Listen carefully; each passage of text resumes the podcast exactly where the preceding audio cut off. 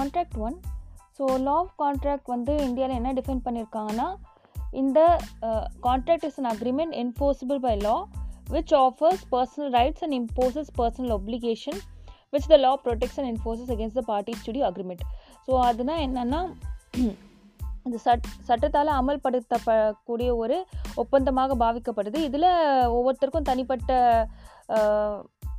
விதிங்க அதை கடைபிடிக்கிறதுக்கான முறைங்க அதுக்கப்புறம் அதை வந்து பாதுகாத்ததுக்காக சட்டம் வந்து இங்கே செயல்படுத்தப்படுகிறது. அது பாதுகாக்கிறதோ அதை செயல்முறைப்படுத்துறதுக்கோ சட்டம் இங்கே யூஸ்ஃபுல்லாக இருக்குது அதுதான் ஒரு அக்ரிமெண்ட் ஒப்பந்தம்னு நம்ம வந்து சொல்லிக்கலாம். ஸோ இதுதான் ஜென்ரல் கான்ட்ராக்ட் லா இது Indian contract act nineteen seventy டூவில் தான் இந்தியன் கான்ட்ராக்ட் ஆக்ட் வந்து ஃபார்ம் ஃபார்ம் பண்ணியிருக்காங்க. ஸோ செக்ஷன் டூ ஹெச் தான் கான்ட்ராக்டை வந்து டிஃபைன் பண்ணுது. Section two E of the Indian contract act வந்து அக்ரிமெண்ட் பற்றி சொல்லுது. என்னென்னா every promise and every set of promises forming consideration for each other தான் ஒரு அக்ரிமெண்ட் வருது. ஸோ எல்லா ஊர்ஜித மொழிகளும் நான் இது பண்ணுறேன் அது பண்ணுறேன்னு ஒருத்தர் இன்னொருக்கிட்ட சொல்கிறது வந்து இன்னொருத்தரோட நிலைமையை புரிஞ்சுக்கிட்டு அது வந்து கன்சிடரேஷன் வச்சுட்டு கம்யூனிகேஷன் பண்ணிட்டு பண்ணுறது தான் ஒரு agreement so validation and formation of contract so according to sir John William Salmond அவரோட டெஃபினிஷன் கொடுத்துருக்காரு a contract is an agreement creating and defining the obligation between two or more parties so இது ஒரு ஒப்பந்தம். ரெண்டு பேருக்கும் ஒரு விதிமுறைகள் சட்டம் ரெண்டு பேரும் அதை ஏதோ ஒரு விஷயத்தை வச்சுட்டு ஃபார்ம் பண்ணியிருக்காங்க. அதை அதை மையப்படுத்தி அவங்க செயல்படணும். அது அந்த என்ன கருத்து அங்கே சொல்லப்பட்டிருக்கோ அந்த ஒப்பந்தத்தில் அது மையப்படுத்தி அவங்க செயல்படணும் சொல்கிறது தான் ஒரு கான்ட்ராக்ட்டு ஸோ இதில் வந்து ஃபஸ்ட்டு ஒருத்தர் வந்து ப்ரப்போசல் ஒரு ஆஃபர் ஒரு பார்ட்டி கொடுப்பாங்க. ஒரு பார்ட்டி வைப்பாங்க முன் வைப்பாங்க. ஸோ என்னென்னா ஒரு கருத்தை வந்து முன் வைக்கிறது. அதை நீங்கள் ஏற்றுக்கிறீங்களா இல்லையான்னு. ஸோ இன்னொரு பி பார்ட்டி வந்து அது ஏற்றுக்கிறது இல்லையது. அவங்களோட அதை ஏற்றுக்கிட்டாங்கன்னா அது வந்து அக்ரிமெண்ட் ஆகும். அது ஏற்றுக்கலைன்னா அது வந்து வாய்ட் ஆகிடும் அது வந்து கேன்சல் ஆகிடும் ஸோ இது இப்போ ஃபார்மேஷன் ஆஃப் த கான்ட்ராக்டில் நம்ம வந்து சொல்லும்போது அக்செப்டன்ஸ் தான் இதில் மெயின் அது வந்து ஏற்றுக்கிறது தான் ஒருத்தர் வந்து முன்வைக்கிற கருத்தை வந்து இன்னொருத்தர் ஏற்றுக்கணும் முன்வைக்கிற ஒரு ஒப்பந்தத்தை வந்து இன்னொருத்தர் ஏற்றுக்கிறது தான் ஒரு கான்ட்ராக்டை வந்து ஃபார்ம் பண்ணும். ஸோ இதில் வந்து அக்செப்டன்ஸ் வந்து ஏற்றுக்கிறது வந்து அப்சல்யூட் அண்ட் அன்குவாலிஃபைடாக இருக்கணும். ஸோ என்னென்னா அது சொல்கிறது வந்து ஊர்ஜிதமாக நான் ஏற்றுக்கிட்டேன்னு அது ஹண்ட்ரட் பர்சண்ட்டாக இருக்கணும். அது மட்டும் இல்லாமல் நீங்கள் இது பண்ணாதான் நான் ஏற்றுப்பேன் அந்த மாதிரி சொல்லக்கூடாது. ஸோ அதுதான் அன்குவாலிஃபைடு குவாலிஃபைட் குவாலிஃபைட்னா இது நீங்கள் பண்ணிங்கன்னா தான் நான் அதை ஏற்றுப்பேன் சொல்கிறது குவாலிஃபைட் ஸோ அப்படி பண்ணாதான் அது செல்லுபடி ஆகாது. நீங்கள் சொன்னதுக்கு ஓகே சொல்லிடணும். இது பண்ணாதான் ஓகேன்னு சொல்லக்கூடாது. So that's why absolute and unqualified so next வந்து express in some usual and reasonable manner so எப்போவுமே சொல்கிற மாதிரி எக்ஸ்ப்ரெஸ் பண்ணுற மாதிரி பண்ணணும். அது சொல்கிறதும் ஒரு ஒப்புக்கொள்ள விதமாக இருக்கணும். ஸோ இது அன்யூஸ்வலாக இல்லைனா ஒருத்தர் ஒத்துக்கொள்ள முடியா முடியாத விஷயமா விதமாக அது வந்து ஒத்துக்கக்கூடாது. So essentials of contract so என்ன ஒரு இதில் கான்ட்ராக்டில் முக்கியமான விஷயங்கள்னு தேவையான விடயங்களை நம்ம இப்போ பார்க்கலாம். அது வந்து first offer acceptance consideration and intention to create legal relation so இதுதான் மெயினாக நம்ம வந்து சொல்லப்படுறது. ஆஃபர்னா ஒருத்தர் வந்து இன்னொருத்தருக்கு ஒப்பந்தத்துக்காக அவங்க முன்வைக்கிறது அதுதான் offer so offer is a promise to enter into contract on certain terms so ரெண்டு பேரும் ஒப்பந்தத்தில் சில விதிமுறைகளுக்கு உட்பட்டு அந்த கான்ட்ராக்டில் அவங்க சம்பாதிச்சு ஏற்றுக்கிறது தான் ஒரு ஆஃபர் ஸோ இது வந்து ஸ்பெசிஃபிக்காக இருக்கலாம் கம்ப்ளீட்டாக இருக்கலாம். So it is intended bound by accept அதை ஏற்றுக்கின உடனே நீங்கள் அதில் கட்டுப்படுத்த மாதிரி ஆகிடும் ஸோ அதுதான் ஒரு contract for example Carlill versus Carbolic Smoke Ball அது ஒரு ஃபேமஸான ஒரு கேஸ்லாம் அது பார்த்துக்கலாம் தென் ஆஃபர் வந்து ஒருத்தருக்கு வந்து கரு அந்த ஒப்பந்தத்தை முன்வைக்கிறது வந்து அவங்க ஏற்றுக்கிறதுக்கு முன்னாடி அது வந்து பின்வாங்கிக்கலாம். இல்லைன்னா டைம் விரையும் கால விரையும் அதிகமாகிடுச்சுன்னா அது கேன்சல் ஆகிடும் அவங்க பின் வாங்கினா கேன்சல் ஆகிடும் அது ஆப்போசிட் பார்ட்டி அது வந்து மறுத்துட்டா ரிஜெக்ட் பண்ணிவிட்டு அது கேன்சல் ஆகிடும் ஆஃபர் பண்ணுறவங்க அந்த ஒப்பந்தத்தை முன் வைக்கிறவங்க மரணம் ஆயிடுச்சுன்னா அது கேன்சல் ஆகிடும் அதே மாதிரி அதில் கண்டிஷன் ஏதோ சொல்லியிருக்காங்க இது பண்ணாதான் அந்த ஆஃபர் வந்து அந்த ஒப்பந்தத்தை வந்து ஏற்றுக்க முடியும். சொன்னால் அந்த என்ன கண்டிஷன் சொல்லியிருக்கோம் அது பூர்த்தி செய்யலைன்னா கூட அது கேன்சல் ஆகிடும் நெக்ஸ்ட் வந்து அக்செப்டன்ஸ் ஸோ அக்செப்டன்ஸ்னு பார்த்தீங்கன்னா இந்த ஒப்பந்தம் வந்து முன்வைக்கும் போது அந்த ஒப்பந்தத்தை வந்து அவங்க ஏற்றுக்கும் போது தான் அது கான்ட்ராக்டாக மாறுது. அது ஏற்றுக்கிறது தான் அக்செப்டன்ஸ் ஸோ இது ஃபைனலாக அன்குவாலிஃபைடாக இருக்கணும். இதில் எந்த ஒரு மாற்றமும் வரக்கூடாது. இப்போது அவங்க இதுதான் என்னென்ன டேர்ம்ஸ் சொல்லியிருக்காங்களோ கருத்துங்க வச்சுருக்காங்களோ இந்த கான்ட்ராக்டுக்காக அந்த ஒப்பந்தத்துக்காக அந்த கருத்துக்க முழு மனதோடு ஏற்றுக்கிட்டு அவங்க ஒப்பந்தம் கொடு சம்மந்த சம்மதி சம்மதிச்சுட்டு அந்த ஒப்பந்தத்துக்குள்ளே கையெழுத்து போகிறதோ இல்லைன்னா சம்மதிக்கிறதோ இருக்கணும். ஸோ இது வந்து ஃபஸ்ட்டு யார் வந்து ஆஃபர் பண்ணியிருக்காங்களோ அவங்கக்கிட்டே டைரெக்டாக வந்து அவங்க கம்யூனிகேட் பண்ணணும் தெரிவிக்கணும். நான் ஏற்றுக்கிட்டேன்னு ஏற்றுக்கிறவங்க ஸோ இது one of the main things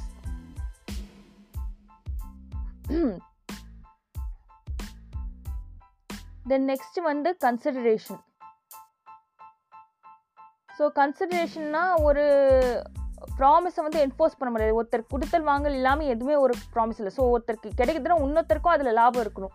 ஒருத்தருக்கே லாபம் வந்து இன்னொருத்தருக்கு நஷ்டம் இல்லைனா ஒருத்தருக்கு மட்டும் லாபம் இன்னொருத்தருக்கு எதுவுமே இல்லை. அந்த மாதிரி இருக்கு. அதுதான் கன்சிடரேஷன் ஸோ இந்த மாதிரி ஒரு கன்சிடரேஷன் இல்லாமல் பண்ணுறது தான் உயில். ஸோ இந்த உயில் டீட்டில் வந்து அந்த கன்சிடரேஷன் இல்லாமல் இருக்கும். அது ஒரு தரப்பாக இருக்கும் லாபம். ஸோ அது ஒன்று இருக்குது ஸோ ஸோ இதுதான் rights of the third parties act contracts act nineteen ninety நைனில் இது எக்ஸ்பிரஸ் பண்ணியிருக்காங்க அது பார்த்துக்கலாம்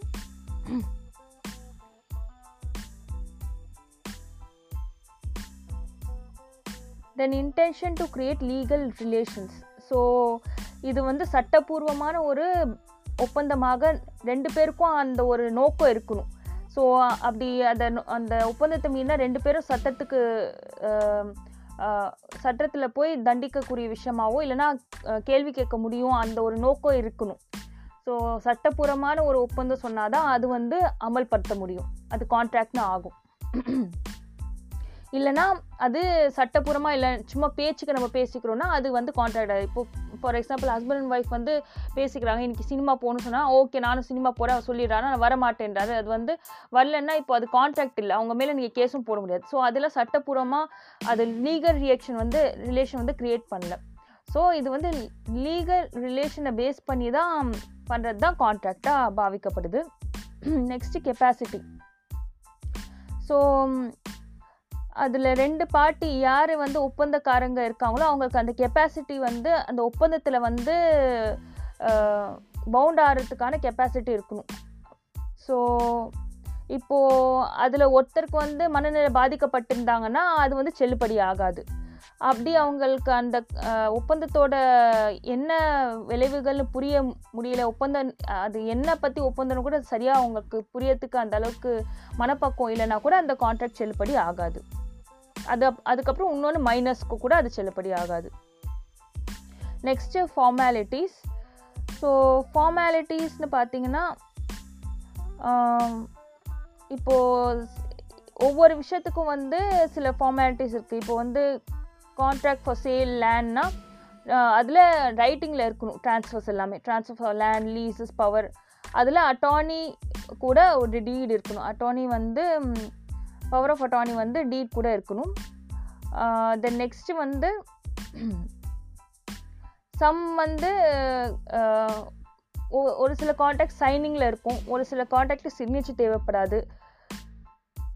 எப்போவுமே அந்த அக்ரிமெண்ட் ஒப்பந்தம் வந்து ரெண்டு பேர் மத்தியில் தான் இருக்கணும். ஒருத்தருக்குள்ள அக்ரிமெண்ட் இருக்காது. ரெண்டு பேர் ரெண்டு ஆளுங்க மத்தியில் தான் ஒரு ஒப்பந்தம் ஏற்படும். அது ஒரு முக்கியமான விஷயம். தென் ரெண்டு பேருக்குமே அந்த மன பக்குவம் காம்பீட்டண்ட்டாக இருக்கணும் கான் கான்ட்ராக்டில் வந்து உள்ளே போகிறதுக்காக அது அவங்க ரெண்டு பேருமே சரியான மனநிலையில் புரிஞ்சுக்கிட்டு அதுக்கு சக் அந்த இதுக்கு தேவையான அளவுக்கு தெரிஞ்சுக்கிட்டு உள்ளே நுழையணும். லாஃபுல் பர்பஸாக இருக்கணும். Next lawful consideration lawful object so இது வந்து லீகல்னு நம்ம தெரிஞ்சுட்டு தான் அந்த கான்ட்ராக்டில் வந்து ஒப்பந்தம் பண்ணணும். தென் நெக்ஸ்ட்டு வந்து ஃப்ரீ கன்சென்ட்டாக இருக்கணும். ஸோ தன்னிச்சையாக அந்த கான்ட்ராக்டில் போகிற மாதிரி இருக்கணும். யாரோட வற்புறுத்தாலையும் நிர்பந்தத்தாலையும் இருக்கக்கூடாது. ஸோ சட்டத்தால் அது வந்து செல்லுபடி ஆகாத கான்ட்ராக்ட்னு சொல்லக்கூடாது. இப்போ சில விஷயங்கள் ச சட்டவிரோதமாக இருக்கலாம். அந்த விஷயங்களை செய்யும்போது அது சத்தாலேயே அது வந்து செல்லுபடி ஆகாத கான்ட்ராக்ட்னு சொல்லப்படும். ஸோ அந்த மாதிரி செயல்கள் வந்து அந்த கான்ட்ராக்டில் இருக்கக்கூடாது. So these are the main things next வந்து கன்சன்ட் கன்சன்ட் வந்து இது வெறும் மிக முக்கியமான விஷயம். கான்ட்ராக்ட் வந்து செல்லுபடியாக வேலிடாக இருக்கிறதுக்கு. ஸோ ரெண்டு பேர் ரெண்டு தரப்பு பார்ட்டிஸ்க்கும் சம்மந்தம் வந்து உண்மையாக இருக்கணும். ஸோ இதுதான் கன்சன்சஸ் ஆட் இடம்னு பிரின்சிபல் இருக்குது ஸோ ரெண்டு பேருமே ஒரே விதத்தில் ஒரே அர்த்தத்தில் ஒரே புரிதலில் அந்த ஒப்பந்தத்தில் நுழையிறது தான் கன்சன்ஸ் ஆண்டிடம் ஒருத்தர் ஏதோ நினச்சிக்கிட்டாரு இன்னொன்று இன்னொருத்தர் ஏதோ நினச்சிட்டு அந்த ஒப்பந்தத்தில் என்டர் ஆகிறாங்கன்னா அது கன்சன்சஸ் ஆடிடம் இல்லை. ஸோ ரெண்டு பேருக்குமே ஒரே நினப்பில் ஒரே தாட்டில் என்ன சொல்ல வராங்களோ அந்த அதே நோக்கத்தில் என்ன சொல்ல வந்தாங்களோ அதே புரிதலில் இருந்து அந்த ஒப்பந்தத்தில் உள்ள போ அதை ஒப்பந்தம் செஞ்சாங்கன்னா அதுதான் கன்சர்சஸ் ஆடிடம் ஸோ இதில் வெறும் சம்மந்தம் மட்டும் பத்தாது. ரெண்டு பேருக்கும் அதே புரிதல் இருக்கா? அந்த டேர்ம்ஸ் அண்ட் கண்டிஷன் அதே விதத்தில் அவங்க வந்து அதே ஃபார்மில் அதே நோக்கத்தில் அவங்க புரிஞ்சுட்டு பண்ணியிருக்காங்களா அது முக்கியம். செக்ஸ் நெக்ஸ்ட்டு வந்து அது வந்து அவங்க தன்னிச்சையாக பண்ணியிருக்காங்களா ஃப்ரீ கன்சென்ட்டில் பண்ணியிருக்காங்களா அது இன்னொன்று முக்கியம். யாரோட வற்புறுத்தலையும் பண்ணலையே அது ரொம்ப முக்கியம். ஸோ இந்தியன் கான்ட்ராக்ட் ஆக்டில் வந்து ஃப்ரீ கன்சர்ன் ரொம்ப ரொம்ப முக்கியம். ஸோ இது வந்து கோயேஷனாக இன்னொருத்தர் வந்து மிரட்டியோ அது பண்ணியோ பண்ணக்கூடாது. அன்டியூ இன்ஃப்ளூயன்ஸை தப்பான ஒரு கருத்து கொடுத்தோ வாங்கக்கூடாது. ஃப்ராட் பண்ணி ஏமாற்றி வாங்கக்கூடாது. மிஸ்ரெப்ரஸன்டேஷனோ மிஸ்டேக் தப்பாக புரிஞ்சிட்டு பண்ணக்கூடாது. அது எல்லாமே கன்சன்சஸ் ஆடினம்ல வராது. ஸோ இந்த மாதிரி இருந்துச்சுன்னா அது கான்ட்ராக்டும் செல்லுபடி ஆகாது. ஸோ கோயேஷன் கோயேஷன் வந்து என்னென்னா coercion is the committing or threatening to commit any act forbidden by the IPC forty five of eighteen sixty or the unlawful detaining or threatening to detain any property to the prejudice of any person whatever with the intention of causing any person to enter into an agreement so அதுதான் கோயேஷன்னா ஒருத்தர் வந்து மிரட்டி உள்ளே வந்து அடைச்சி வச்சு பயமுறுத்தி அந்த மாதிரி அவங்கள சம்மதிக்க வைக்கிறது தான் கோயேஷன் அது சட்டத்துக்கு புறம்பான ஒரு விஷயம். இங்கே ஒரு கேஸ் நீங்கள் பார்க்கலாம். ரங்கநாயக்கம்மா வெசஸ் ஆல்வா சேட்டி. ஸோ அந்த கேஸ் வந்து பார்த்துக்கலாம். நெக்ஸ்ட்டு வந்து undue influence so undue influence வந்து இப்போ ரெண்டு தரப்பு ஆளுங்க கான்ட்ராக்டில் செய்கிறாங்க அது ஒரு தரப்பு வந்து இன்னொருத்தரை விட கொஞ்சம் மேல் அதிகாரியாகவும் அவங்க மேலே அவங்க அதிகாரம் செலுத்தக்கூடிய ஒரு பொசிஷனில் இருந்தாங்கன்னா அது அன்டூ இன்ஃப்ளூயன்சஸ்னு சொல்லுவாங்க. இப்போ ஃபார் எக்ஸாம்பிள் எஜமான தொழிலாளி. ஸோ எஜமான வந்து அவங்க பயமுறுத்தி அவங்க அவங்களுக்கு சம்பளம் கொடுக்குறதால தொழிலாளிகிட்ட எந்த விதமான கையெழுத்தும் வாங்கி கான்ட்ராக்டில் வர வைக்க முடியும். அந்த மாதிரி விஷயங்கள். ஸோ இந்த மாதிரி அன்டூ இன்ஃப்ளூயன்சஸ் டாமினேட் பண்ணி வாங்குறாங்கன்னா அது கூட செல்லுபடி ஆகாது so when the person as real and apparent authority so ஒருத்தரை விட ஒரு மேல் அதிகாரியாக ஒரு பவர்ஃபுல்லான பொசிஷன் இருக்கும்போது அது வந்து அண்டு இன்ஃப்ளூயன்ஸ் நெக்ஸ்ட்டு வந்து மனநிலை பாதிக்கப்பட்டவருங்க கூட அண்டு இன்ஃப்ளூயன்ஸ் பண்ணலாம். ஸோ இப்போ வந்து இந்த மாதிரி பண்ணும்போது யார் பாட்டி வந்து சைன் பண்ணியிருக்காங்களோ அண்டு இன்ஃப்ளூயன்ஸ் அவங்களோட அது பாரும் தான் அது ப்ரூவ் பண்ணதுக்கு நான் அண்டு இன்ஃப்ளூயன்ஸாக பண்ணேன். அப்போ தான் அந்த கோர்ட் வந்து இன்வேலிட் அந்த கான்ட்ராக்ட் வந்து செல்லுபடியாக சொல்லும். தா தானாகவே அது தெரிய வராது. நீங்கள் தான் அது ப்ரூவ் பண்ணி ஆகணும் கோர்ட்டுக்கு அது அண்டு இன்ஃப்ளூயன்ஸாக தான் அந்த சைன் சிக்னேச்சர் ஆயிருக்கு. இல்லைனா அந்த ஒப்பந்தம் வந்து கையொப்பம் போட்டிருக்காங்க ஒப்பந்தம் செய்யப்பட்டிருக்குன்னு. நெக்ஸ்ட்டு ஃப்ராடு ஸோ இது வந்து இதுலேயும் கன்சர்ன் வந்து ஃப்ரீ இல்லை. ஃப்ராடாக இருந்துச்சுன்னா ஃப்ராட்னா ஏமாத்துறது. ஸோ அதில் தெரிஞ்ச விஷயந்தான் ஸோ ஒருத்தரை வந்து ஏமாற்றி பொய் கருத்து கூறி ஏமாற்றி இன்னொருத்தரை வந்து ஒப்பந்தத்தில் சம்மதிக்க வைக்கிறது தான் அது ஃப்ராடு அது அது கூட பார்த்திங்கன்னா அந் அது கூட பேர்டன் ஆஃப் ப்ரூஃப் வந்து யார் கேஸ் போடுறாங்களோ அவங்கக்கிட்ட தான் இருக்குது அது ப்ரூஃப் பண்ணணும் அவங்க ஏமாற்றி தான் வாங்கியிருக்காங்கன்னு அதுவும் ப்ரூஃப் பண்ணாதான் அப்போது சட்டம் வந்து அதுக்கு செல்லுபடி ஆகாதுன்னு தீர்ப்பு கொடுக்கும். நெக்ஸ்ட்டு வந்து மிஸ்ரெப்ரசன்டேஷன் ஸோ மிஸ்ரெப்ரசன்டேஷன் வந்து மூணு விதமாக பிரிக்கலாம். ஸோ தப்பான கருத்துன்னு சொல்லலாம். தப்பாக அது வந்து வெளியிடுற விதம். ஸோ ஃபஸ்ட்டு டைப் என்னென்னா ஒரு ஆள் வந்து பர்சன் ஏ வந்து சொல்கிறாரு ஏதோ ஒரு விஷயத்த அது உண்மை இல்லை ஆனால் அவர் உண்மைன்னு நம்புகிறாரு செகண்ட் வந்து இப்போ வந்து அவரோட கடமையை வந்து அவர் சரியாக செய்யாமல் தவறிட்டார். அந்த தப்பான ஸ்டேட்மெண்ட் கொடுத்து அவருக்கு ஏதோ ஒரு லாபம் அதனால் இருந்திருக்கு. ஆனால் இன்னொருத்தர் வந்து ஏமாற்றணும்னு அவருக்கு அந்த நோக்கம் இல்லை. தேர்ட் வந்து அவர் வந்து அப்பாவித்தனமாக இருந்தாலும் கூட இன்னொரு ஆளை வந்து தப்பாக அந்த ஒரு கான்ட்ராக்டில் நந்துக்க வைக்க வச்சிடுறாரு. ஸோ சரியாக புரிதல் இல்லாததால். ஸோ இதுதான் மிஸ்ரெப்ரசன்டேஷன் ஸோ இதில் மெயினாக பார்த்தீங்கன்னா இன்னொருத்தர் வந்து ஏமாற்றணும்னு நினைக்காம பண்ணுறது தான் ஸோ இதுதான் மிஸ்ரெப்ரசன்டேஷனுக்கும் ஃப்ராடுக்கும் இருக்கிற வித்தியாசம். ஃப்ராடு வந்து இன்னொருத்தரை ஏமாற்றணும் தெரிஞ்சு ஏமாற்றணும்னு பண்ணுறது மிஸ்ரெப்ரசன்டேஷன் வந்து ஏமாற்றணும் ஒரு நோக்கம் இல்லாமல் பண்ணுறது ஒருவேளை தனக்கே தெரியாமல் இருக்கலாம். ஆனால் அது பண்ணுறது வந்து மற்றவங்களுக்கு அது ஏமாத்துற மாதிரி இருக்கும்னு அது ஒரு புரியாமல் இருக்கலாம். அந்த மாதிரி தான் மிஸ்ரெப்ரசன்டேஷன் ஸோ இதில் கூட பேர்டன் ஆஃப் ப்ரூஃப் வந்து அந்த பார்ட்டி யார் கிளைம் கேட்குறாங்களோ அவங்க மேலே தான் இருக்குது அவங்க ப்ரூவ் பண்ணணும் இது மிஸ்ரெப்ரசன்டேஷன் ஆஃப் ஃபேக்ட் நம்மக்கிட்ட வந்திருக்கு. அதனால தான் நான் அந்த uh, ஒப்பந்தத்தை ஏற்றிருக்கேன் அது ப்ரூவ் பண்ணாதான் அவங்களுக்கு அந்த காம்பன்சேஷன் கிடைக்கும். இல்லைன்னா கான்ட்ராக்ட் வந்து இன்வேலிட் வாய்டுன்னு அந்த மாதிரி செல்லுபடி ஆகாதுன்னு கோர்ட் தீர்ப்பு கொடுக்கும். நெக்ஸ்ட்டு வந்து மிஸ்டேக்கு ஸோ மிஸ்டேக் வந்து பார்த்திங்கன்னா ஏதோ ஒரு தப்பான புரிதலால் ரெண்டு பார்ட்டி வந்து தப்பி தவறி அந்த கான்ட்ராக்டுக்குள்ளே அந்த ஒப்பந்தத்தில் கையொப்பம் போட்டிருக்காங்க. அந்த ஒப்பந்தத்துக்குள்ளே சம்மதிச்சு போயிருக்காங்கன்னா அது மிஸ்ரெப்ரசன்டேஷன் ஸோ இது வந்து ரெண்டு தரப்பு இருக்குது ரெண்டு டைப்ஸ் இருக்குது mistake of law and mistake of fact so mistake of லான்னு பார்த்தீங்கன்னா சட்டத்துக்கு வந்து என்ன சொல்லியிருக்காங்க அந்த சட்டத்தை வந்து புரிதல் இல்லாமல் நடந்துக்கிறது. ஸோ இப்போது அந் அந்த ஒரு பார்ட்டி வந்து தன்னோட நேட்டிவில் என்ன சட்டம் இருக்குது அதை பற்றி தெரியாமல் இருந்திருக்கலாம். இல்லை குழம்பி இருக்கலாம். இல்லைன்னா ஃபாரின் லேண்டில் போகும்போது வெளியூருக்கு போகும்போது அங்கே என்ன சட்டம்னு தெரியாமல் குழம்பி இருக்கலாம். ஸோ இங்கே வந்து mistake of law of the homeland வீட் தன்னோட நேட்டிவில் அந்த மாதிரி லா ஹோம்லேண்டில் அந்த லா மிஸ்டேக் ஆயிருக்குன்னா தப்பாக இருக்குன்னா கான்ட்ராக்ட் வந்து அங்கே வந்து அவாய்ட் பண்ண முடியாது. ஸோ அங்கே வந்து பார்ட்டி வந்து சொல்ல முடியாது. எனக்கு அதை பற்றி தெரியாது. அதனால தான் பண்ணேன்னு. ஸோ அது வந்து அதே ஒரு சட்டம் வந்து வெளியூரில் அந்த மாதிரி தப்பு தெரியாமல் பண்ணியிருக்காங்க ஃபாரின் கண்ட்ரியில் பண்ணியிருக்காங்கன்னா அவங்க அதில் எக்ஸ்கியூஸ் இருக்குது ஏன்னா வெளியூர் கா வெளியூர் லாஸ் வந்து தெரியறதுக்கு அந் அந்த அளவு வாய்ப்பு இல்லை. ஆனால் உள்ளூரில் பண்ணும்போது கண்டிப்பாக தெரியறதுக்கு வாய்ப்பு இருக்குது ஸோ அதில் எக்ஸ்கியூசபிள் இல்லை. Next mistake of fact so mistake of ஃபேக்ட்னு பார்த்தீங்கன்னா ஸோ இதில் வந்து என்ன டேர்ம்ஸ் அண்ட் கண்டிஷன் கான்ட்ராக்டில் வந்து ஒருத்தர் வந்து தப்பாக நினச்சிருக்கிறாரு அது ஒருத்தராக இருக்கலாம் இன்னும் ரெண்டு பேராக கூட இருக்கலாம்.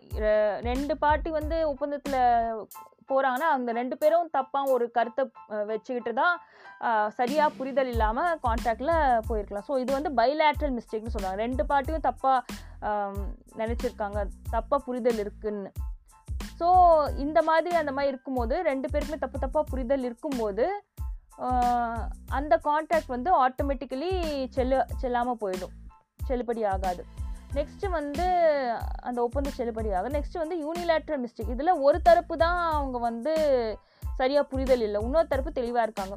ஸோ இந்த ஒரு தரப்பு புரிதல் இல்லைன்னா அப்படி புரிஞ்சுட்டு அதுக்கப்புறம் அவங்க ஏற்றுக்கிறாங்கன்னா அந்த அக்ரிமெண்ட் வந்து செல்லுபடி ஆகும் ஆனால் அந்த புரிஞ்சுட்டு இல்லை ஏற்றுக்கல நான் அப்போ புரிதல் இல்லாமல் பண்ணிட்டேன் வேறான்னு சொல்லிட்டாங்கன்னா அந்த அக்ரிமெண்ட்டை வந்து கேன்சல் பண்ணிக்கலாம். அது வந்து செல்லாமல் வாய்ட் ஆகிடும் செல்லாமல் பார்த்துக்கலாம் செல்லாமல் பண்ணிடலாம். த நெக்ஸ்ட் வந்து கன்க்ளூஷன் ஸோ ப்ரீ கன்சர்ன் வந்து ரொம்ப ரொம்ப முக்கியம் இதில்.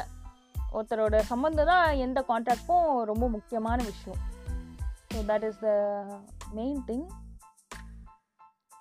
so next classification of contract law so இதில் கிளாஸிஃபை பண்ணும்போது express contract implied contract and tacit contract it's by the creation then duration full time and part time contract fixed term contract agency staff contract zero hour contract execution executed contract executory contract partly executed contract enforceability valid contract void contract uh, voidable contract illegal contract and unenforceable contract unenforceable contract so first நம்ம வந்து contract base on என்ஃபோர்சபிலிட்டியை பார்க்கலாம் so void and voidable கான்ட்ராக்டை வந்து மெயினாக chapter டூவில் வந்து நம்ம பார்க்கலாம். Indian contract act eighteen seventy டூவில் so it is based on enforceability அது செயல்முறை பத்துறது கான்ட்ராக்ட்ஸ் வந்து எப்படி செயல்முறை பத்துறாங்க அந்த ஒப்பந்தத்தை எப்படி செயல்முறை பத்துறாங்க அதை பேஸ் பண்ணி அது செல்லுபடி ஆகுமா செல்லுபடி ஆகாதா? அது செல்ல செல்லக்கூடிய கான்ட்ராக்டா இல்லைனா செல்லாத கான்ட்ராக்டா அதை பற்றி செல்லாத ஒப்பந்தமாக அதை பற்றி தான் இப்போ டிஸ்கஷன் நெக்ஸ்ட்டு வந்து இப்போது வேலிட் கான்ட்ராக்ட் எந்த அக்ரிமெண்ட் வந்து செல்லும்? எந்த ஒப்பந்தம் வந்து செல்லும்? ஸோ இதுதான் சட்டம் வந்து லீகலி பைண்டிங் அண்ட் என்ஃபோர்சிபிள் சட்டம் ஒழுங்குபடுத்துறதும் சட்டத்தால் வந்து என்ஃபோர்ஸ் பண்ண முடியாத கான்ட்ராக்ட் வந்து தான் வேலிட் கான்ட்ராக்ட்னு சொல்கிறது ஸோ இதில் section ten of the contract act வந்து இதில் மெயினாக ஃப்ரீ கன்சல்ட் இருக்கணும் competency of parties lawful consideration இதெல்லாம் இருக்கணும் முன்னாடியே சொல்லியிருக்கேன். ஸோ சம் ரெண்டு பேருக்கும் சம்மந்தம் இருக்கணும். ரெண்டு பேரும் அந்த கான்ட்ராக்டில் ஒப்பந்தத்தில் உள்ளே போகிற அளவுக்கு நிலை இருக்கணும். கரெக்டான நிலை இருக்கும் நெக்ஸ்ட்டு அது வந்து சட்டமாக நம்ம வந்து பார்க்க போகிறோம் சட்டத்துக்கு சட்டத்துக்கு உட்பட்ட ஒரு ஒப்பந்தமாக நம்ம வந்து வரையறுக்கப்படும்னு அது தெரிஞ்சுட்டு அந்த ஒப்பந்தத்தில் உள்ளே போகணும். வாய்ட் கான்ட்ராக்ட் வந்து section two J of the act defines வந்து வாய்ட் கான்ட்ராக்ட் என்னென்னா contract with ceases to be be by law becomes void when it ceases to be be so சட்டத்தால் வலியுறுத்தப்படாத சட்டத்தால் அமல் செய்யப்படாத ஒரு கான்ட்ராக்ட் வந்து ஒரு ஒப்பந்தம் வந்து அது வந்து வாய்டாகிடுது அதுதான் செல்லுபடி ஆகாத கான்ட்ராக்ட் ஆகிடுது ஸோ அது எப்படி வாய்ட் ஆகுது சில கண்டிஷன் வந்து அது சரியாக இல்லைன்னா அது வாய்ட் ஆகிடும் அது வாய்ட்னா ஆரம்பத்துலேருந்தே அது செல்லுபடி ஆகாத கான்ட்ராக்ட்னு அர்த்தம். வாய்டபுள் கான்ட்ராக்ட்னா பண்ணும்போது அது செல்லுபடி செல் செல்லுபடியான கான்ட்ராக்ட் தான்.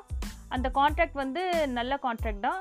ஆனால் வேலிட் கான்ட்ராக்ட் தான். ஆனால் அதில் ஒரு தர பார்ட்டியும் இல்லை ரெண்டு பேரும் சேர்ந்து அதுக்கப்புறம் ஏதோ ஒரு மிஸ் அண்டர்ஸ்டாண்டிங் மிஸ் ரெப்ரஸன்டேஷன் அது மாதிரி எக்ஸட்ரா ஏதோ ஒரு ரீசனால் அது நெக்ஸ்ட்டு வாய்டபுளாக ஆக்கிடலாம். அது செல்லாதபடி ஆக்கிடலாம். ஸோ இது ஆரம்பமே செல்லாதது வந்து வாய்டு செல்லும் ஃபஸ்ட்டு அதுக்கப்புறம் செல்லாமல் பண்ணுறதுக்கு ஒரு ஆப்ஷன் இருக்குது சொல்கிறது வாய்டபுள் கான்ட்ராக்ட் ஸோ இது section two I of the act defines as an agreement which is enforceable by law at the option of one or more parties to it but not at the option of the others is voidable contract. So இதில் வந்து யாராச்சும் ஒருத்தர் ரெண்டு பேர் வந்து அது செல்லலைன்னு அவங்க வந்து ஆப்ஷன் அவங்க கொடுத்துருப்பாங்க. இது வந்து ஆன் சம் லெஜிட்டிமேட் கிரவுண்ட்ஸ் இதில் வந்து ஒரு சட்டப்பூர்வமான சில விதிகளை உட்பட்டு தான் அது சொல்கிற விஷயம்.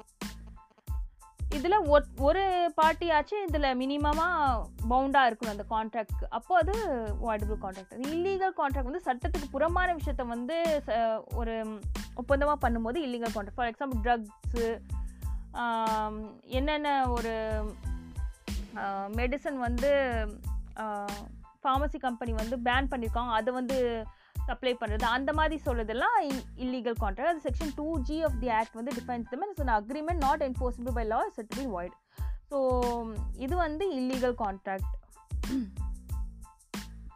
then unenforceable contract so இது வந்து ஒரு கான்ட்ராக்ட் வந்து சட்டத்தால் அமல்படுத்த முடியாதது கான்ட்ராக்ட் ஃபார் எக்ஸாம்பிள் வந்து um,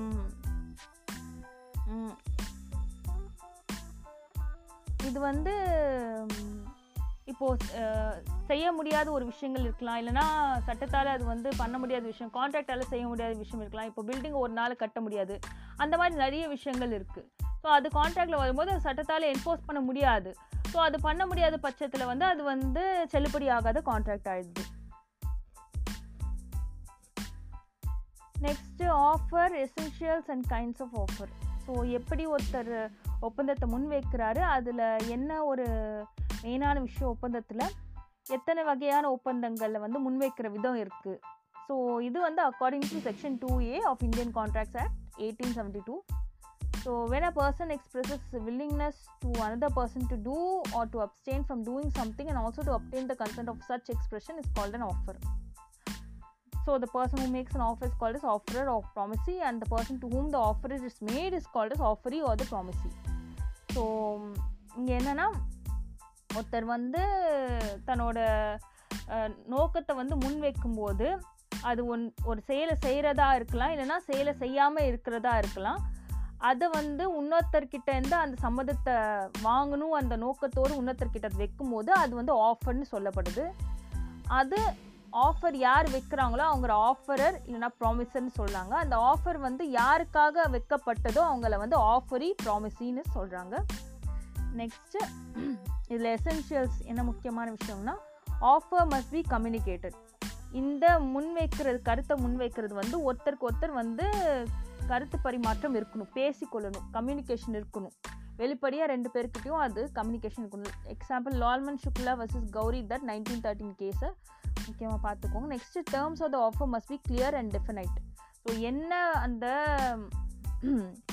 கருத்து முன்வைத்தலில் என்னென்ன பாயிண்ட்ஸ் இருக்குது என்னென்ன டேர்ம்ஸ் இருக்குது இதுதான் பண்ணணும். இதனால தான் அந்த கான்ட்ராக்ட் சட் அந்த இதை வந்து அமல்படுத்த முடியும். இதெல்லாம் செய்ய வேண்டியது இருக்குது இதெல்லாம் செய்யக்கூடாது. அதெல்லாம் கிளியராக இருக்கணும் டெஃபினட்டாக இருக்கணும். அதை பற்றி ரெண்டு பேருக்கும் நல்ல புரிதல் இருக்கணும்.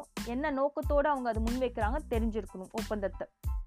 ஸோ அதுதான் இது இந்த நெக்ஸ்ட்டு வந்து must create legal relationship so இது வந்து ஒரு லீகலாக நம்ம வந்து ரெண்டு அவங்க ரெண்டு பேரும் பவுண்ட் ஆகுறாங்க. அதில் வந்து கட்டுப்படுத்தப்படுவாங்க. அந்த லீகலி தேர் ஆன்சரபிள் அது தெரிஞ்சு தான் அந்த ஒப்பந்தத்தில் அவங்க உள்ளே போகிற வேண்டியதாக இருக்கணும். ஸோ இப்போ வந்து ஒருத்தர் வந்து லஞ்ச் இன்விடேஷன் கூப்பிட்றதோ இல்லைனா வீட்டில் ஹஸ்பண்ட் அண்ட் ஒய்ஃப் வந்து சினிமா பார்க்குறதோ அதெல்லாம் லீகல் இல்லை. ஆனால் ஒரு பிஸ்னஸ் விதமாக அந்த மாதிரி வேறு லேண்ட் விஷயமா அந்த மாதிரி நிறைய விஷயங்களில் வாங் குடுக்கல் வா கொடுத்தல் வாங்கல் அந்த மாதிரி நிறைய விஷயங்களை பண்ணும்போது அது லீகலாக இம்பாசிபிளாக இருந்துச்சுன்னா அப்போ தான் அது வந்து கான்ட்ராக்டாக இருக்கும். ஸோ ஆஃபர் வந்து எப்படி உன்னத்தர்கிட்ட தெரிவிக்கிறதுனா பை வேர்ட்ஸ் வார்த்தையால்.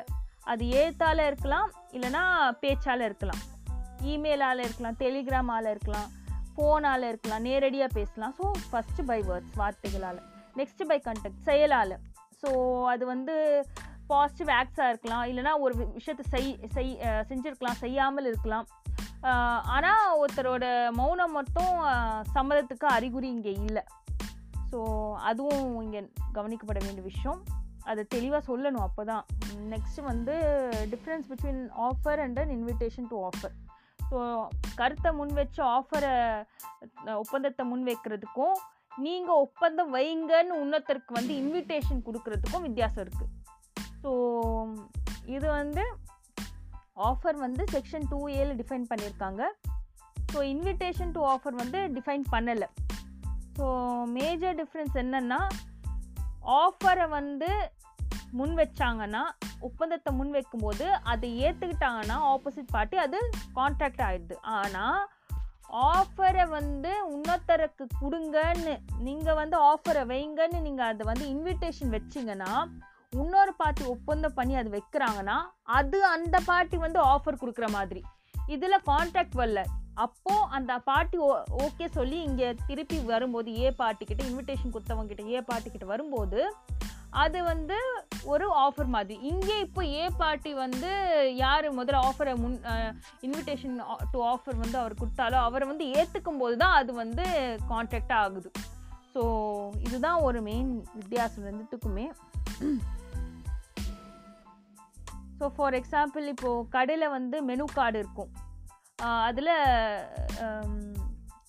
எல்லாமே ப்ரைஸ் இருக்கும். அதே மாதிரி புக் ஸ்டாலில் ப்ரைஸ் இருக்கும்.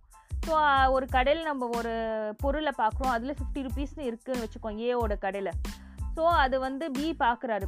பி பார்த்து அந்த ஏவோட கடையில் ஃபிஃப்டி ருபீஸ் இருக்கிற ஆஃபர் தான் இன்விடேஷன் டு ஆஃபர் அது ஆஃபர் இல்லை. இப்போ ஃபிஃப்டி ருபீஸ் இருக்குது நீங்கள் ஃபிஃப்டி ருபீஸ்க்கு வாங்கிக்கோங்கன்னு அர்த்தம் இல்லை. நீங்கள் அது ஆஃபராக அவங்க கொடுக்குறாங்க. இப்போ பி வந்து எனக்கு அது வாங்கிறதுக்கு விருப்பம் இருக்குது சொல்கிறதுக்கு அது ஏ வந்து ஓகே இந்தாங்க விற்கிறேன் சொல்லி அது கொடுத்தா அது ஃபிஃப்டி ருபீஸ் தந்தா அந்த ஆஃபர் ஆகிடுது ஆனால் இப்போ ஏ வந்து அந்த ஸ்டாக் இல்லை? இல்லைன்னு சொல்லிட்டாங்கன்னா அது ஆஃபர் இல்லை. இல்லை அது போட்டிருக்குது. நான் வந்து கேட்கும்போது அது இல்லையே அது கேட்க முடியாது. ஏன்னா அது வந்து ஆஃபர் ஆ ஆகிட்டு கான்ட்ராக்ட் ஆனால் தான் நீங்கள் வந்து கொஷின் கேட்க முடியும். அதே ஒரு ஆஃபர் சொல்லும்போது இப்போது டேரெக்டாக ஒருத்தர் கேட்குறாரு. இந்தாங்க ஒரு ஃபிஃப்டி ருபீஸ் கொடுங்க இந்த வாட்ச் எடுத்துக்கோங்க. இல்லைனா இந்த பொருளை எடுத்துக்கோங்கன்னு சொல்கிறாங்க ஸோ நீங்கள் டேரெக்டாக ஃபிஃப்டி ருபீஸ் கொடுத்து அந்த பொருளை எடுத்துக்கிறீங்க. இது டைரக்ட் ஆஃபர் அதே ஒரு கடையில் நீங்கள் பார்த்தீங்கன்னா அது இன்விடேஷன் டு ஆஃபர் ஸோ அதுதான் வித்தியாசம் இருக்குது ஸோ இதில் Balfour versus Balfour case nineteen நைன்டீனில் நீங்கள் அந்த கேஸை பார்த்துக்கலாம் and Jones versus Padavatton case nineteen sixty nine so definition of acceptance it's section two பியில் Khan Indian contract act definition of acceptance கொடுத்துருக்காங்க. When the person to whom the proposal has been made signifies its assent thereto, the offer is said to be accepted. Thus, the proposal, when accepted, becomes a promise. So ஒருத்தருக்கு வந்து அந்த ஒப்பந்தத்துக்கான ஒரு கருத்தை முன்வைக்கும் போது இன்னொருத்தர் வந்து அந்த கருத்தை வந்து ஏற்றுக்கும் போது தான் அது அக்செப்டன்ஸ் ஆகுது ஏற்றுக்க ஏற்றுக்கிறாங்கன்னு ஆகுது அந்த ப்ரொப்போசல் அது முன்வைக்கிற கருத்தை ஏற்றுக்கிட்ட ஏ ஏற்றுக்கின போது அக்செப்ட் பண்ணும்போது அது ப்ராமிஸாக மாறுது அது சத்தியமாக வாக்க மாறுது நெக்ஸ்ட் வந்து once offer is accepted it cannot be cannot because it creates a becomes a promise which creates legal application between the parties so இந்த ஆஃபர் வந்து ஒரு வாட்டி சம்மதிச்சுட்டு ரெண்டு பேர் ரெண்டு தரப்பும் ஓகே சொல்லிட்டு அப்புறம் அது வந்து கேன்சல் பண்ண முடியாது. அதுக்கப்புறம் லீகல் ஆப்ளிகேஷன் இருக்குது கேன்சல் பண்ணால் அதுக்கு வந்து டேமேஜஸ் வந்து பண்ண வேண்டியதாக இருக்கும். ஸோ அந்த ஒரு விஷயம்தான். Next essentials of valid acceptance under section seven of Indian contract act இதில் மெயினாக ரெண்டு எசென்ஷியல் பாயிண்ட்ஸை வந்து இங்கே வச்சுருக்கான் முக்கியமான கருத்துக்களை. Must be unconditional and absolute so ஒருத்தர் வந்து ஏற்றுக்கும் போது அதில் கண்டிஷன் இருக்கக்கூடாது. இது பண்ணாதான் நான் ஏற்றுப்பேன்னு இருக்கக்கூடாது. சொன்னதுக்கு ஏற்றுக்கணும் ஆப்சல்யூட்டாக ஓகே சரி சம்மந்தம் வந்து ஃபுல்லாக இருக்கணும். இல்லை நான் நாலு நாள் கழித்து ஓகே சொல்கிறேன் அந்த மாதிரிலாம் இருக்கக்கூடாது. ஸோ அது வந்து சொன்னாங்கன்னா அது ஏற்றுக்கணும் இப்போ ஃபார் எக்ஸாம்பிள் ஒரு பேகை வந்து ஒருத்தருக்கு வந்து த்ரீ தௌசண்ட் ருபீஸ்க்கு ஒருத்தர் சே சேல் பண்ணுறாங்கன்னா அந்த பேகை இன்னொருத்தர் ஓகே த்ரீ தௌசண்ட் கொடுத்து வாங்கிக்கிறாங்கன்னா அதுதான் அக்செப்டன்ஸ் இல்லை அந்த பேகை நான் தௌசண்ட் ஃபைவ் ஹண்ட்ரட்க்கு கொடுக்க சொன்னால் அந்த த்ரீ தௌசண்ட்க்கு ஃபஸ்ட்டு கொடுத்த அந்த ஆஃபர் வந்து கேன்சல் ஆகிடும் இப்போ இவங்க புதுசாக ஆஃபர் சொல்கிறாங்க ஸோ அது வந்து அக்செப்டன்ஸ் ஆகாது.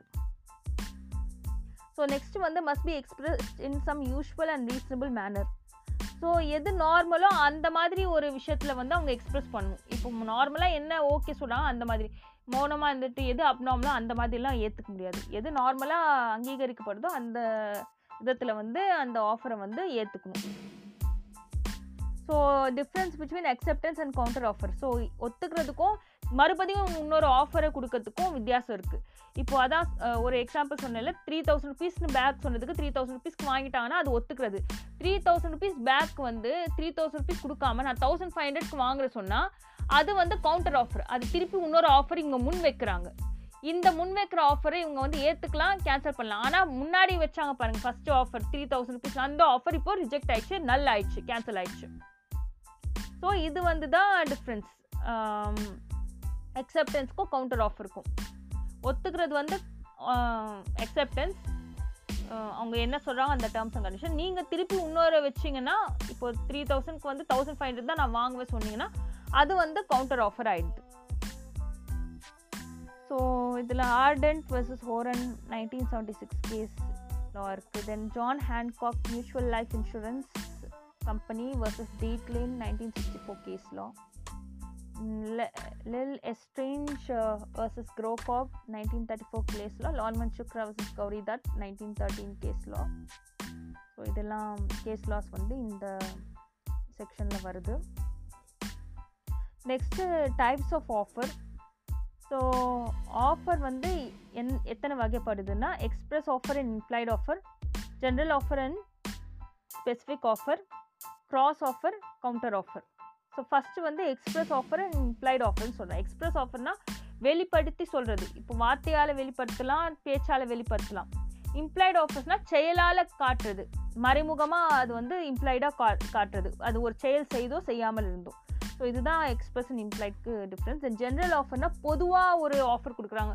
அட் லார்ஜ் ஒரு பப்ளிக் ஃபார் எக்ஸாம்பிள் இந்த நாய் வந்து காணாமல் போயிருக்கு. இந்த நாயை யார் கண்டுபிடிச்சி தராங்களோ என்னோட நாய் காணாமல் போயிடுச்சு.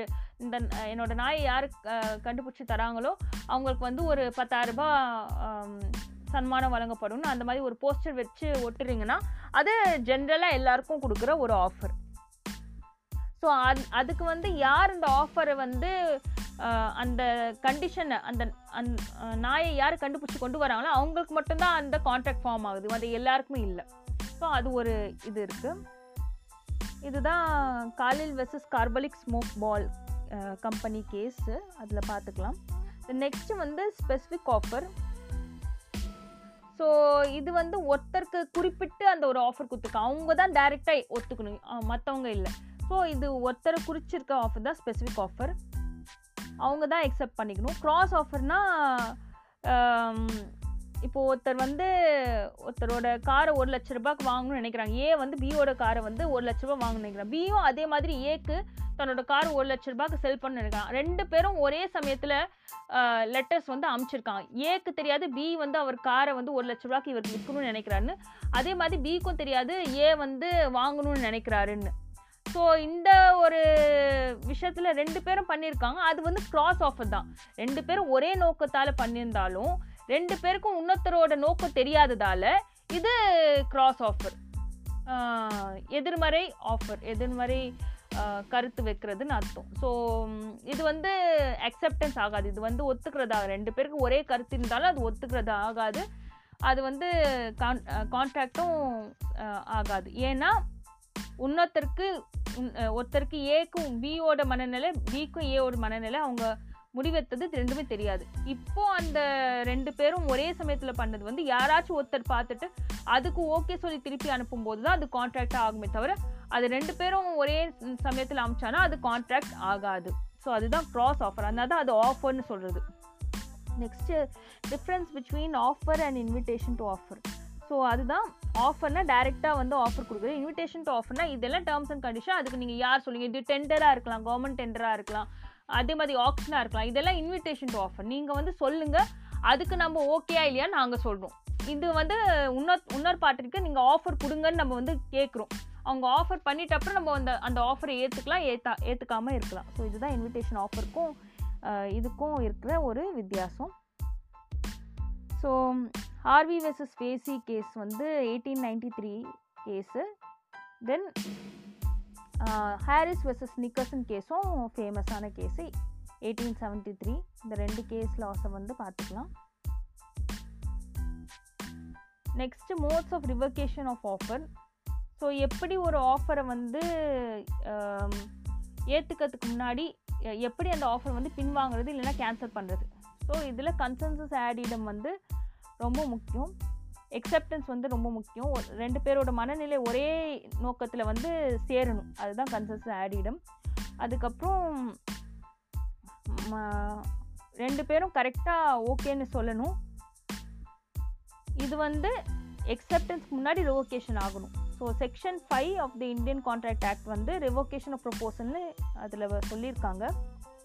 செக்ஷன் சிக்ஸ் வந்து எப்படி அந்த ப்ரொபோஸை வந்து ரிவோக் பண்ணுறது கேன்சல் பண்ணுறதுன்னு சொல்லியிருக்காங்க ஸோ இதில் என்னென்னா notice of revocation lapse of time condition precedent to acceptance death or insanity of proposer other methods then rejection of proposal death of offering counter offer acceptance not being made in the mode prescribed subsequent illegality of the subject matter of the proposal subsequent destruction of the subject matter of the proposal. So இதில் first notice of revocation முதல்ல என்னென்னா அவங்க முதல் notice period முன்னாடி சொல்லணும். இப்போ நான் அதை ரிவோக் பண்ண போகிறேன் இப்போ அது கேன்சல் பண்ணிட்டு போகிறேன் நான் கொடுத்த ஆஃபரை இப்போ ஒருத்தர் வந்து ஆஃபர் பண்ணுறாருன்னா முன்னாடியே அவங்க தெரிவிச்சிடணும் இப்போ ஒருத்தர் வந்து ஒரு காரை நான் ஒரு லட்ச ரூபாய்க்கு நான் அவங்களுக்கு விற்க போகிறேன்னு சொல்கிறாங்க அவங்க வந்து ரிப்ளை பண்ணுறதுக்கு முன்னாடி இப்போ நான் வந்து கேன்சல் பண்ணிட போகிறேன் அந்த ஆஃபரை வந்து தெரிவிச்சிடணும் இன்னொருத்தர் வந்து ஓகே சொல்லி அவங்களுக்கு வந்து அந்த எக்ஸப்டன்ஸ் சொல்கிறதுக்கு முன்னாடி. Then lapse of time second வந்து கால வரையறை வந்து தாண்டிட்ட அப்புறம். ஸோ ஃபார் எக்ஸாம்பிள் எப்போவுமே ஒரு ப்ரப்போசல்லையோ ஒரு கருத்து முன் வைக்கும்போது ஒரு டைம் பீரியட் கொடுப்போம் ஒரு பதினஞ்சு நாளுக்குள்ளே நீங்கள் அதை சொல்லுங்கள் ஒரு மாதத்துக்குள்ளே சொல்லுங்கள் இல்லை மூணு மாதத்துக்குள்ளே சொல்லுங்கன்னு. அப்படி அவங்க வந்து அந்த பதிலை சொல்லலைன்னா அது ஆறு மாதமோ ஒரு வருஷம் கழித்து அவங்க சொல்கிறாங்கன்னா அது டைம் காலவரை மாறதாலே அந்த ஆஃபர் ஆட்டோமேட்டிக்கலாக அது வந்து கேன்சல் ஆகிருக்கும் ஸோ இது ரிவோகேட் ஆகி ரிவோக் ஆகிடும் அந்த ஆஃபர் நெக்ஸ்ட் வந்து failure to fulfil a condition precedent so இது பண்ணிங்கன்னா தான் அந்த ஆஃபர் நீங்கள் வந்து எடுத்துக்க முடியும். அந்த அந்த கண்டிஷன் ஃபுல்ஃபில் பண்ணினா அந்த ஒப்பந்தம் வந்து பண்ண முடியும் சொல்லும்போது அந்த கண்டிஷன் அவங்க வந்து ஃபாலோ பண்ணல. அது என்ன சொல்லியிருக்காங்களோ அது பண்ணலையோ இல்லைனா அது பண்ணாமல் இருக்கலையோ அப்போது அது வந்து செல்லுபடி ஆகாது அந்த ஒப்பந்தம். ஸோ நெக்ஸ்ட் வந்து death or insanity of proposer so யார் வந்து அந்த ஆஃபர் முன்வைக்கிறாங்களோ அந்த கருத்தை அந்த ஒப்பந்தத்தை முன்வைக்கிறாங்க அவங்களுக்கு வந்து மரணம் ஆயிருக்குன்னா இல்லைன்னா அவங்க மனநிலை பாதிக்கப்பட்டுட்டாருன்னா அப்போது அந்த ஆஃபர் வந்து செல்லுபடி ஆகாது. நெக்ஸ்ட் வந்து rejection of proposal so offeree வந்து யாருக்கு அவங்க ஆஃபர் பண்ணிக்கா அவங்க ஒத்துக்கிறதுக்கு முன்னாடி இவங்க ரிஜெக்ட் பண்ணிடுறாங்க. இல்லை நான் இப்போ வந்து கொடுக்குற மாதிரி இல்லைன்னு அவங்க சொல்லிடுறாங்க அவங்க ஒத்துக்கிறதுக்கு முன்னாடினா அது ரிஜெக்ஷன் ஆஃப் ப்ரொபோசல் ஆகிடுது நெக்ஸ்ட்டு வந்து டெத் ஆஃப் தி ஆஃபர் இப்போது யாருக்காக அந்த ஆஃபரை ஒப்பந்தத்தை கொடுக்குறாங்களோ அந் அந்த நபர் வந்து இறந்துட்டாரு. இப்போது ஏ வந்து பிக்கு வந்து ஆஃபர் கொடுக்குறாங்க. பி வந்து இறந்துட்டாருன்னா dead dead of the offer அப்போது அந்த ஆஃபர் வந்து ரிவோக் ஆகிடும் நெக்ஸ்ட் வந்து கவுண்டர் ஆஃபர் இப்போ வந்து ஒரு ஆஃபருக்கு பதிலாக எக்ஸப்ட் பண்ணுறதுக்கு பதிலாக இன்னொரு திருப்பி ஒரு ஆஃபர் கொடுக்குறது தான் கவுண்டர் ஆஃபர் ஸோ என்னென்னா இப்போது ஏ வந்து நான் தேர்ட்டி தௌசண்ட்க்கு ஒரு பேக் கொடுக்குறேன்னு சொன்னாங்கன்னா பி இல்லை நான் அந்த பதினஞ்சாயிரத்துக்கு தான் அந்த பேக் வாங்குறேன் சொன்னாங்கன்னா அது கவுண்டர் ஆஃபர் அது ஆஃபர் ஏற்றுக்கிறது இல்லை. வாங்குறேன் தான். ஆனால் நான் வேறு அமௌண்ட்டை சொல்லியிருக்கேன். டேர்ம்ஸ் அண்ட் கண்டிஷன் மாறிடுச்சு.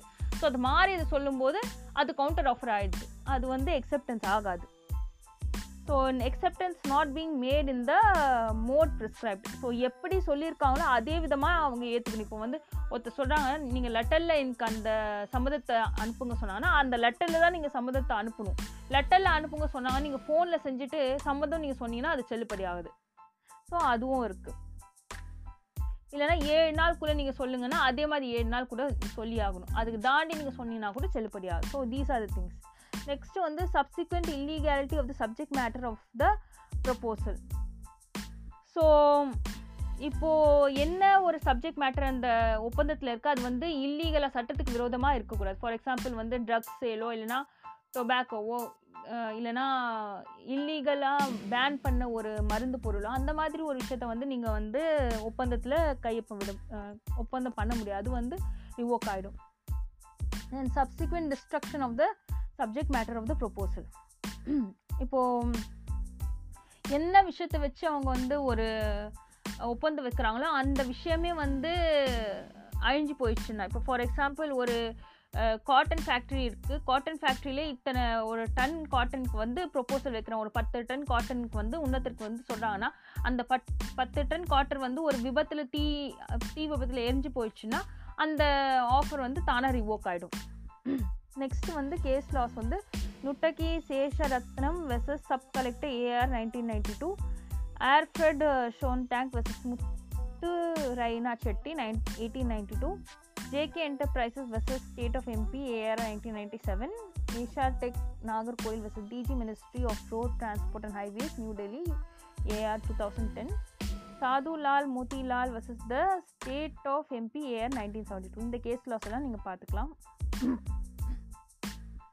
நெக்ஸ்ட் வந்து acceptance acceptance is according to section 2b of indian contract act 1872 when the person to whom the proposal has been made signifies his assent thereto the offer is said to be accepted thus the proposal when accepted becomes a promise so யாருக்காக அந்த ஒரு ஒப்பந்தத்தை வந்து முன் வைக்கிறாங்களோ அந்த ஒப்பந்தத்தை வந்து அஹ், ம- மற்றொருவரும் அதை வந்து ஒத்துக்கிட்டு தன்னோட சம்மதத்தை தெரிவிக்கும் போது அது வந்து எக்ஸப்டன்ஸ் ஆகுது ஸோ அந்த சம்பந்தம் தெரிவிக்கும் போது அந்த எக்ஸப்டன்ஸ் வந்து ப்ராமிஸாக மாறுது. அது ஒரு சத்தியமாக மாறுது.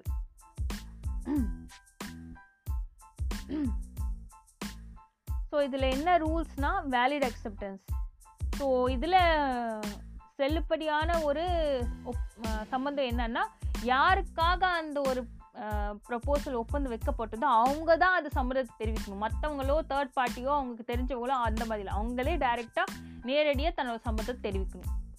ஸோ அது ஃபஸ்ட் திங் நெக்ஸ்ட் வந்து it has to be absolute and unqualified அந்த சம்மந்தம் முழுக்க இருக்கணும். சொன்னது எல்லாமே டேர்ம்ஸ் அண்ட் கண்டிஷன் ஒத்து வரணும். அது மட்டும் இல்லாமல் இது பண்ணாதான் நான் அது ஒத்துப்பேன் அந்த மாதிரி சொல்லுக்கிறேன் சொன்னது கரெக்டாக ஒத்துக்கிறேன்னு அந்த மாதிரி வந்துடணும் then next acceptance must be communicated டேரெக்டாக அவங்க வந்து தெரிவிக்கணும்.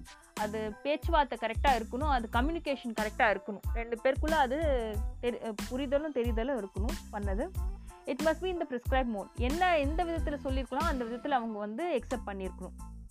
இம்ப்ளாய்டு அக்செப்டன்ஸ் ஸோ டைரெக்டாக சொல்லலைன்னா கூட சில சமயம் செயலால் கூட சம்மதத்தை காட்டலாம். ஒரு செயல் செய்தோ இல்லைன்னா செய்யாமல் இருந்தோ. ஸோ அதை வச்சு கூட எக்ஸப்டன்ஸ் வந்து தெரிஞ்சுக்கலாம். Acceptance should be made with offer is still subsisting so அந்த சம்மந்தம் வந்து ஆஃபர் வந்து இருக்கும்போது ஆஃபருக்கு உயிர் இருக்கும்போதே அது வந்து சம்மந்தம் வந்து அவங்க ஒத்துக்கணும். அந்த அந்த ஆஃபரை பொறுத்து ஒத்துக்கணும். அந்த ஒப்பந்தத்தை வந்து ஒத்துக்கணும். அது வந்து செல்லுபடி ஆகாததுக்கு முன்னாடி அது ஒத்துக்கணும். அந்த ஆஃபர் ரிவோக் ஆகாததுக்கு முன்னாடி அது ஒத்துக்கணும். These are the things next revocation of acceptance இப்போ ஒருத்தர் வந்து சம்மந்தம் கொடுத்துட்றாரு. ஆனால் அந்த சம்மந்தத்தை வந்து எப்படி திரும்பி வாங்குறது?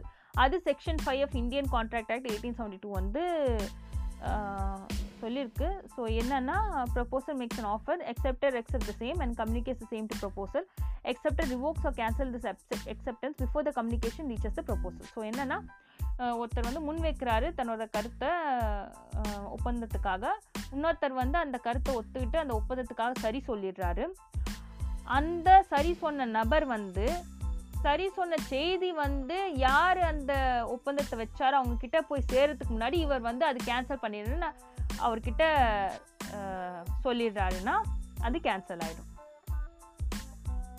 ஸோ இது வந்து அந்த இப்போ ஃபார் எக்ஸாம்பிள் ஏ வந்து ஆஃபர் வைக்கிறாரு. பி வந்து அந்த ஆஃபரை ஒத்துக்கிட்டு ஓகே சொல்லி ஒரு லெட்டரில் போஸ்ட் அனுப்புகிறாரு அது ஏக்கு போய் சேரத்துக்கு முன்னாடியே பி வந்து இல்லை நான் அது ஒத்துக்கலைன்னு டெலிகிராம்லேயோ இல்லை ஃபோன் பண்ணியோ அதுக்கு முன்னாடி சொல்லிட்டான்னா அது அக்செப்டன்ஸ் வந்து கேன்சல் ஆகிடும் ஆனால் அதே அக்செப்டன்ஸ் வந்து அந்த லெட்டர் போய் சேர்ந்துருச்சுன்னா ஏக்கு அது கேன்சல் ஆகாது. So that is the thing acceptance cancel ஆகுது. இதுதான் ஃபர்ஸ்ட் சினேரியோ ஸோ நெக்ஸ்ட் வந்து time limit so time limit கூட அதில் ரொம்ப முக்கியம். Then completion of communication time limit அது வந்து எ- இப்போ ரெண்டு லெட்டரும் வருதுன்னு வச்சுக்கோங்க. ஒரு- ஒரு நார்மல் மெயிலில் வந்து இன்னொன்று ஸ்பீட் போஸ்ட்டில் வருது. ரெண்டுமே ஒரே நாளில் வந்திருக்கு. நார்மல் மெயிலில் எக்ஸப்டன்ஸ் வந்திருக்கு. ஸ்பீட் போஸ்ட்டில் வந்து இல்லை நான் ஒத்துக்கலைன்னு வந்திருக்குன்னு வச்சுக்கோங்க. ஆனால் அதில் டைம் வேறுபடுது. இப்போ நார்மல் மெயில் வந்து ஒரு நிமிஷம் இல்லைன்னா அரை மணி நேரம் கூட முன்னாடி வந்து ஸ்பீட் போஸ்ட் முன்னாடி வந்துச்சுன்னா எக்ஸப்ட் ஆயிடுச்சுன்னு அர்த்தம். அதே ஸ்பீட் போஸ்ட் வந்து ஒரு நிமிஷமோ அரை மணி நேரத்துக்கு முன்னாடி கூட வந்துச்சுன்னா நார்மல் மேருக்கு முன்னாடி ஸ்பீட் போஸ்ட் வந்து கேன்சல் பண்ணுறது பற்றி அக்செப்டன்ஸ் கேன்சல் பண்ணுறது பற்றி வந்துச்சுன்னா ஸோ அதுதான் ஒத்துக்கிற மாதிரி இருக்கும். ஸோ பேசிக்கலி பார்த்தீங்கன்னா அவங்க ஒத்துக்கிறேன்னு அந்த செய்தி வந்து வரத்துக்கு முன்னாடி இல்லை நான் கேன்சல் பண்ணிவிட்டு அந்த செய்தி வந்து யார் ஆஃபர் பண்ணாங்களோ அவங்களுக்கு வந்து ஆஃபர் ஆஃபரிங் வந்து ஆஃபரர்கிட்ட அது தெரிவிச்சிடணும். ஸோ அது வந்து ரிவோகேஷன் ஆஃப் அக்செப்டன்ஸ் ஆகிடும் before the completion of communication அது வந்து செய்தி அவங்கக்கிட்ட செய் அந்த அந்த தெரிவிக்கிறதுக்கு முன்னாடி. ஸோ அதுதான் main point next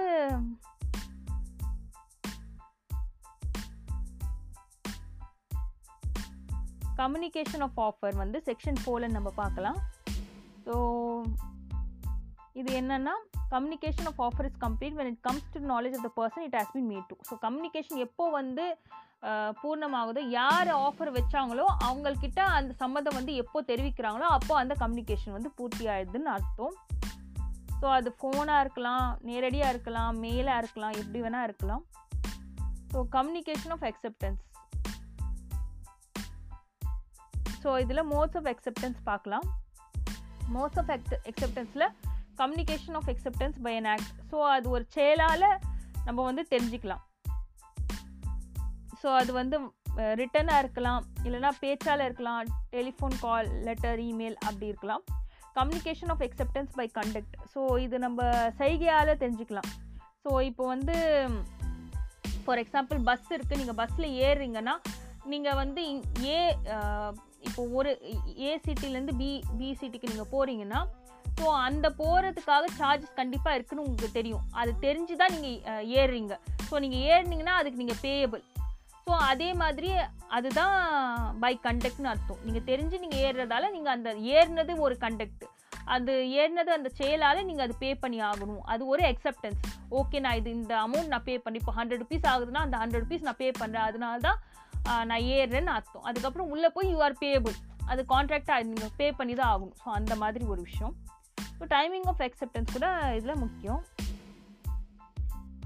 So as against the offerer so இது வந்து ஆஃபர் கொடுக்கும்போதே அந்த ப்ரொப்போசல் வந்து அக்செப்டர் வந்து அக்செப்டன்ஸ் வந்து பண்ணிடணும். அப்போ அது கம்ப்ளீட் ஆகிடும் அவங்க ரிவோக் பண்ணுறதுக்கு முன்னாடி. தென் கம் அக்செப்டர் வந்து தன்னோட அக்செப்டன்ஸை வந்து அவங்க இல்லை சொல்கிறதுக்கு முன்னாடி அதை சொல்லிடணும். ஸோ இப்போது இந்த ஒரு கால வரையும் சொல்லியிருக்கிறாங்கன்னா அதுக்குள்ளே அவங்க வந்து ஓகே சொல்லியிருக்கணும்.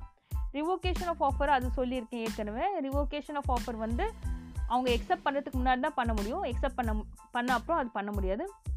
So Bhagwan Das Govardhan Das Kedia versus Giridharlal Parshottam Das AR nineteen sixty six கேஸில் நீங்கள் பார்த்துக்கலாம் கேஸ்லாம் ஸோ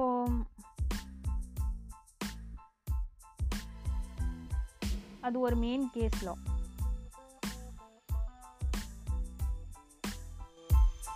thank